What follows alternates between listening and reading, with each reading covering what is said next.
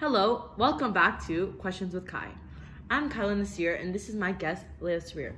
Today we'll be talking about Leah and her religious background.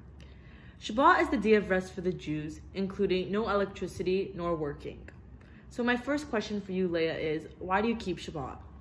Um, so I've I've been to a Jewish school, so I've learned like the benefits of keeping it and like not keeping it, and so I feel like I chose that like I want to keep it for myself. That's really nice. Um, my second question for you is how does it feel to not use your phone for over 25 hours?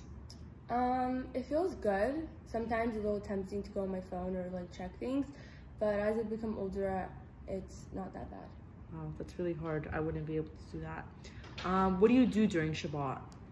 Um, so I have a lot of meals with my family, and uh, I play games or I like read or hang out with my friends. Third question for you is Do your cousins, uncles, aunts, and extended family keep Shabbat? So my family doesn't, but we do have a lot of meals together, and we typically hang out on Friday night. Oh, nice. Um, and my last question for you is Is keeping Shabbat hard, and do you like it?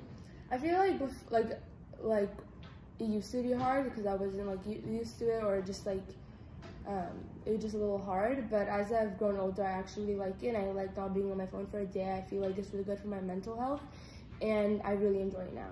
Wow, that's really good and like something to be something to be proud of. Anyways, thank you for watching Questions with Kai, and we'll see you next time.